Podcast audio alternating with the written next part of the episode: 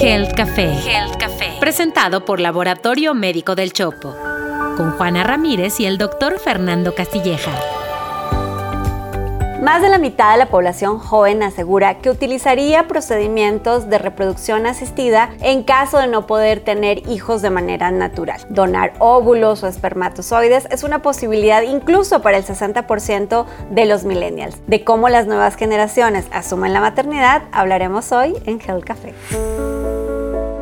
Pero bueno, antes de hablar de este tema que está interesantísimo, les invito por favor a suscribirse en su plataforma preferida. Si nos ven en el canal de expansión en YouTube, activen las notificaciones para que no se pierdan ningún episodio o actívenlas en la plataforma de podcast favorita en la que nos escuchen. Acuérdense que estamos en todas, Apple Podcasts, Spotify, Amazon, etcétera, etcétera. Ahí activen las notificaciones y cuéntenos de qué quieren que platiquemos en Gel Café. Ahora sí, ¿cómo ven las nuevas generaciones la maternidad?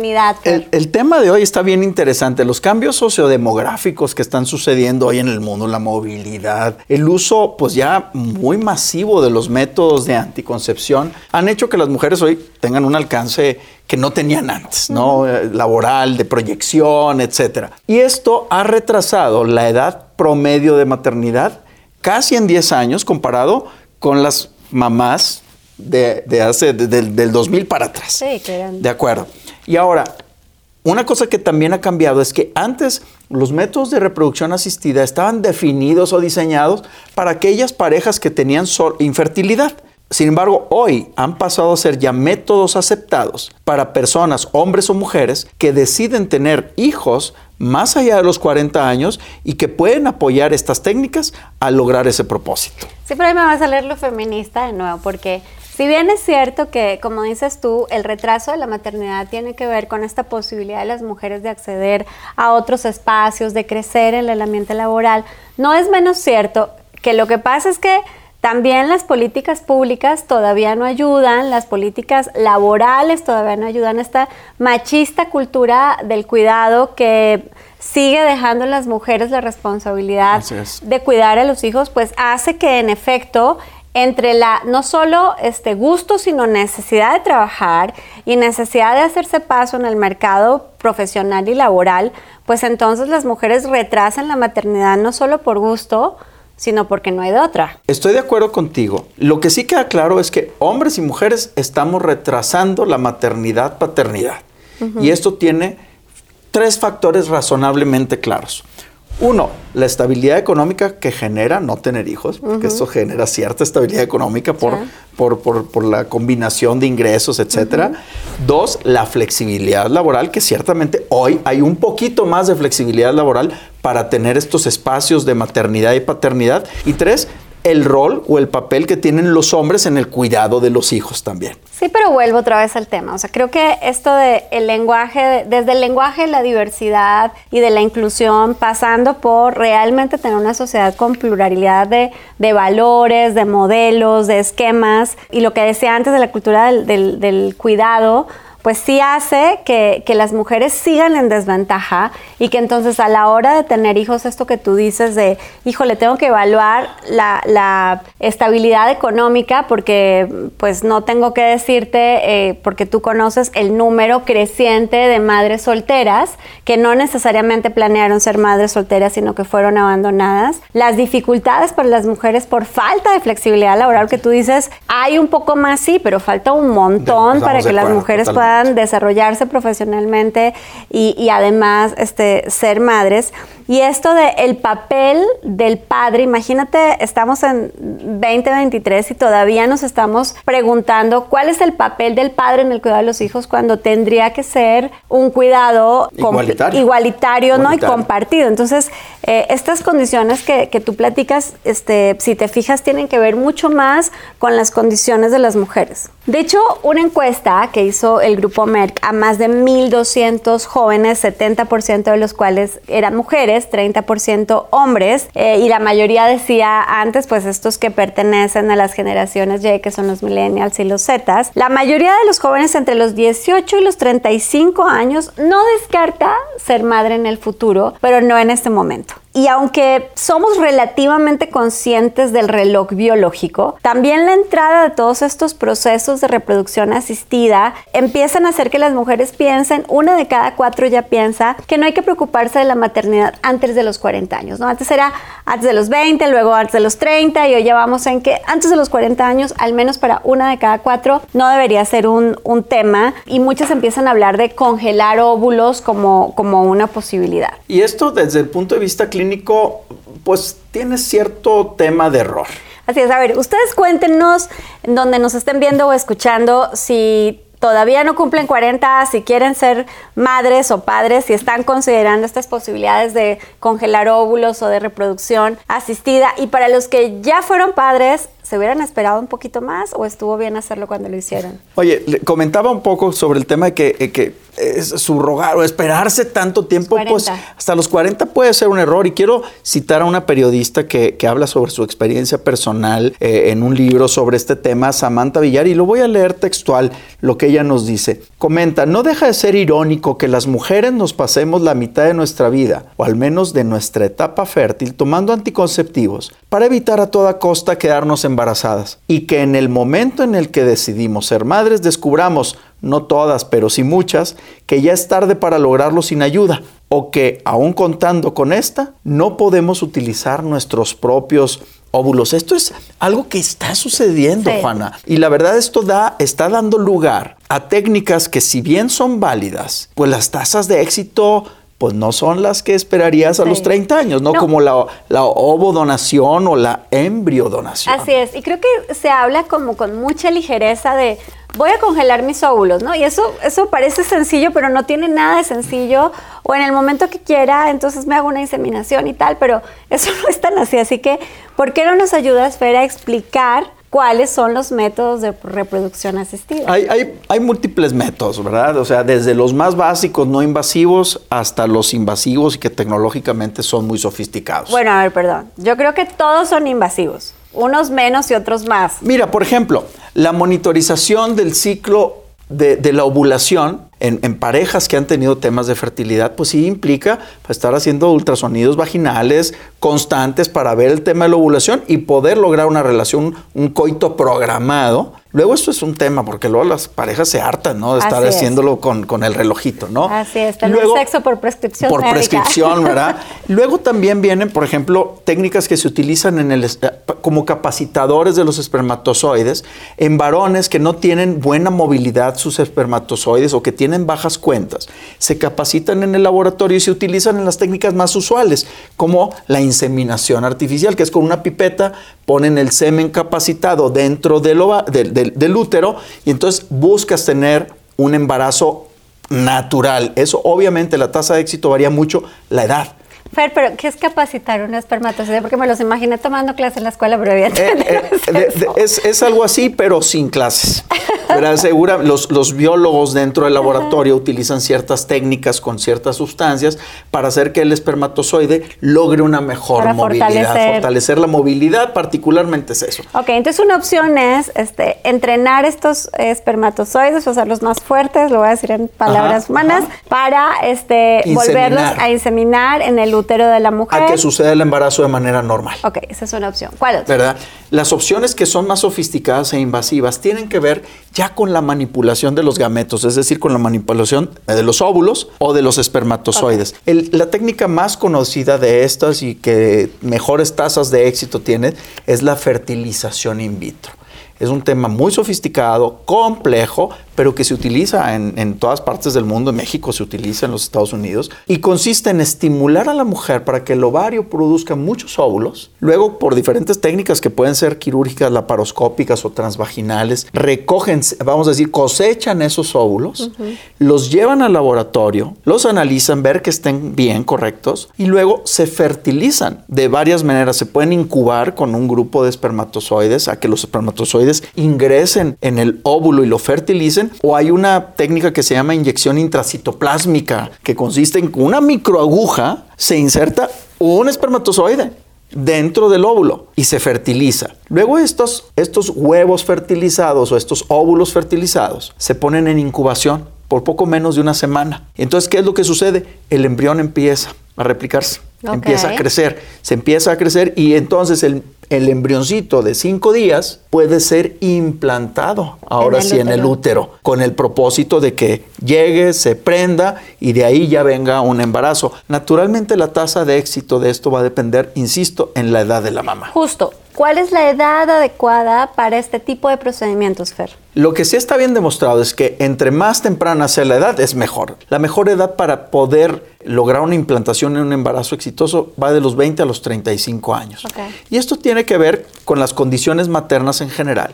Pero de los, respecto a los embarazos espontáneos tiene que ver con que la reserva ovárica empieza a decaer en calidad y en cantidad a partir de los 35 años. Las posibilidades de que una mujer por arriba de los 40 tenga un embarazo espontáneo es una de cada 20. Ahora, hacer una implantación de un embrión o de, o de eh, una inseminación artificial después de los 40, la tasa de éxito es muy menor. Por lo tanto, guías y, y algunas leyes imponen la edad de 40 años como una fecha límite o una edad límite para este tipo de procedimientos. Decías entonces que entre los 20 y los 35 años es la edad biológicamente al menos adecuada para hacer madre y que los embarazos después de los 38 o 40 años pueden tener complicaciones. ¿Cuáles son esas complicaciones más frecuentes? Sí, las complicaciones atribuibles a la mamá tienen que ver con la posibilidad de desarrollar diabetes relacionada con el embarazo. También hay una enfermedad que se llama hipertensión relacionada con el embarazo que tiene varias categorías. Una de ellas muy importante se llama preeclampsia, que es la hipertensión, la presión alta muy grave con afectación de otros órganos y que arriesga mucho al producto. Arriesga, arriesga la posibilidad de un parto pretérmino. A ver, espérate, entonces está diabetes gestacional, ¿qué es? Diabetes es tener azúcar en la sangre relacionada con el embarazo. No diabéticas antes, que se convierten en diabéticas durante el embarazo y muchas de ellas se quedan diabéticas. Ok, por estos embarazos este, tardíos. Por arriba de los 40 Ok, y luego está hipertensión o preeclampsia, que sí es cada vez más común escucharlo. Así es. ¿Qué implica? Eh, primero es un riesgo para la mamá porque es la presión arterial aumentada, difícilmente controlable. En las mujeres embarazadas no podemos utilizar todas las medicinas para controlar de la presión, entonces es,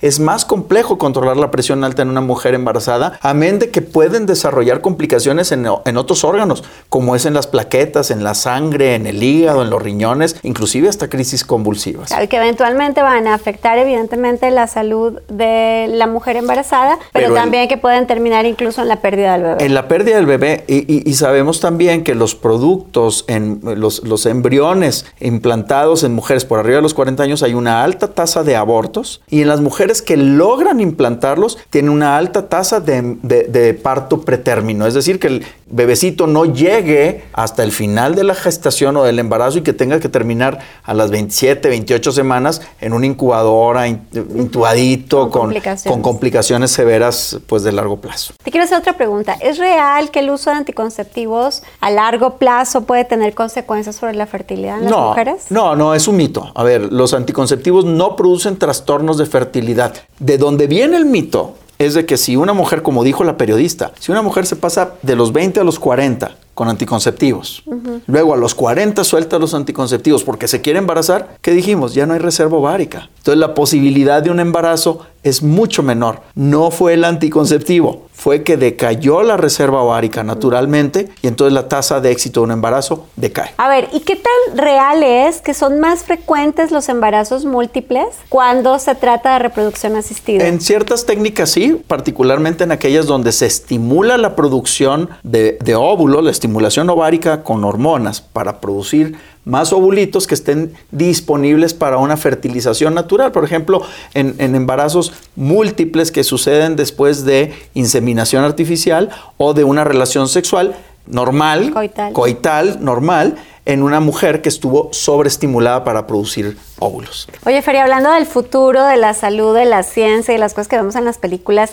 ¿ya es posible con reproducción asistida elegir el, género del bebé o el color de los ojos o las otras características o evitar enfermedades?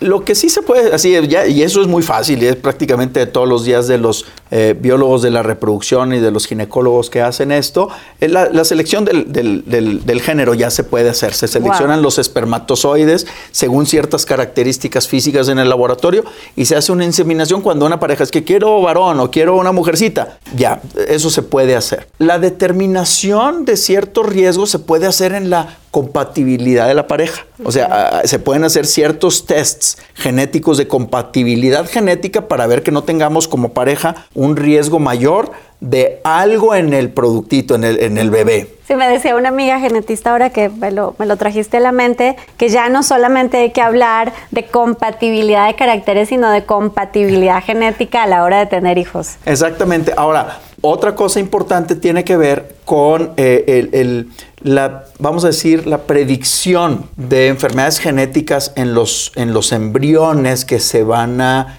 implantar. Esta es una técnica que se llama diagnóstico genético preimplantacional, que es particularmente importante en las mujeres que van a tener o que se someten a procedimientos de fertilización asistida por arriba de los 40 años porque hay más riesgo de aborto y más riesgo de ciertas otras cosas que ahorita podemos comentar, pero que entonces en estas técnicas se, toma al, embrioncito en esas edades que te dijo, 3, 4, 5 días, y se le hace una muestra biológica para determinar si no hay una alteración genética o cromosómica que impida que podamos, que debamos implantar. O sea, si sabemos que hay una alteración cromosómica y lo implantamos, pues la tasa de éxito pues se ve reducida dramáticamente. Ahora, Fer, ya hablamos de las cosas médicas, pero no se puede hablar de reproducción asistida sin hablar de los factores legales. Y es que este, sé que coincides conmigo en que hay un vacío legal, ¿no? Por un lado, el artículo cuarto de la Constitución Nacional Mexicana dice que todas las personas tienen derecho a decidir de manera libre e informada el número de hijos que quieren tener, ¿no? Y, de hecho, este, las Naciones Unidas señala que estos derechos reproductivos abarcan varios derechos de las personas y entre ellos este, pues el, derecho al desarrollo y a, la no discriminación, etcétera. Pero en México todavía no tenemos un marco legal adecuado ni un registro de reproducción asistida y esto ha hecho que también proliferen las, las clínicas de fertilidad, algunas con licencias, otras sin licencias y que, y que hayan historias muy tristes de parejas, de expectativas no resueltas y de porque además todo esto de lo que estamos hablando son tratamientos costosos. Sí, el marco legal ahorita como, como lo mencionamos es muy vacío en México. Desde el 2011, 2012 se han querido hacer modificaciones eh, a, la Ley General de Salud y, y establecer esta ley de, de, reproducción asistida. Y hay grupos que han mencionado, que han investigado este tema y han demostrado que estas eh, iniciativas de ley tenían eh, conflictos eh, tremendos respecto a los derechos de otras personas. Por ejemplo, la, la reproducción asistida hoy está validada, vamos a decir, en parejas que tienen temas de infertilidad comprobada. Lo que pone fuera el que quiere ser padre o madre soltera o las parejas del mismo sexo que quieren ser padres y que evidentemente esto afecta los derechos de las personas. Pero bueno, Fer, mientras que en 2011 empezaron estas conversaciones en México, en 2013 ya, por ejemplo, países como Argentina habían aprobado eh, la ley de fertilización asistida y en México, 10 años después, seguimos con este vacío legal. Eh, y creo que tú decías algo muy importante y es, si van a recurrir a este tipo de, procesos, asegúrense que se trata al menos de una clínica. Sí, que está certificada por COFEPRIS. O sea, esto es muy importante. Si se van a acercar a una clínica de, de reproducción asistida, que esté certificada y que los médicos sean expertos y certificados en reproducción asistida. Estamos hablando de más de 2.6 millones de parejas que tienen problemas de fertilidad y que van a recurrir a estos métodos de ser posible por sus bolsillos, pero también estamos hablando de una creciente tendencia de las mujeres de postergar la maternidad. Así que bueno, si están considerando la posibilidad de tener hijos, ojalá que tomen una decisión en libertad. Olvídense de lo que los demás esperan de ustedes. Piensen lo que significa particularmente para las mujeres todavía en este mundo ser mamás. Y si sí lo quieren hacer, ojalá sea antes de los 35 años para que disminuyan las probabilidades de complicaciones y para que no tengan que dar cuenta de este tipo de procesos de reproducción asistida que además son costosos. Y bueno, si les gustó este episodio, por favor denle like, compartan, Cuéntenos de qué más quieren que platiquemos aquí en Gel Café. Y Fer, ¿dónde te encuentran? Me encuentran como Fernando Castilleja, tanto en Instagram como en Facebook. Y a mí ya saben que me encuentran como Juana Ramírez en casi todas las plataformas y en Instagram como Juana Ramírez Soy. Nos vemos el próximo miércoles para tomarnos un café y hablar de salud aquí en Health Café. Esto fue Health Café, presentado por Laboratorio Médico del Chopo. Análisis clínicos y estudios especializados. Un podcast de Grupo Expansión. Judy was boring. Hello. Then Judy discovered chumbacasino.com. It's my little escape. Now Judy's the life of the party. Oh, baby, Mama's bringing home the bacon. Whoa. Take it easy, Judy. The Chumba life is for everybody. So go to ChumbaCasino.com and play over 100 casino style games. Join today and play for free for your chance to redeem some serious prizes. ChumbaCasino.com. No purchase necessary. Void where prohibited by law. 18 plus terms and conditions apply. See website for details.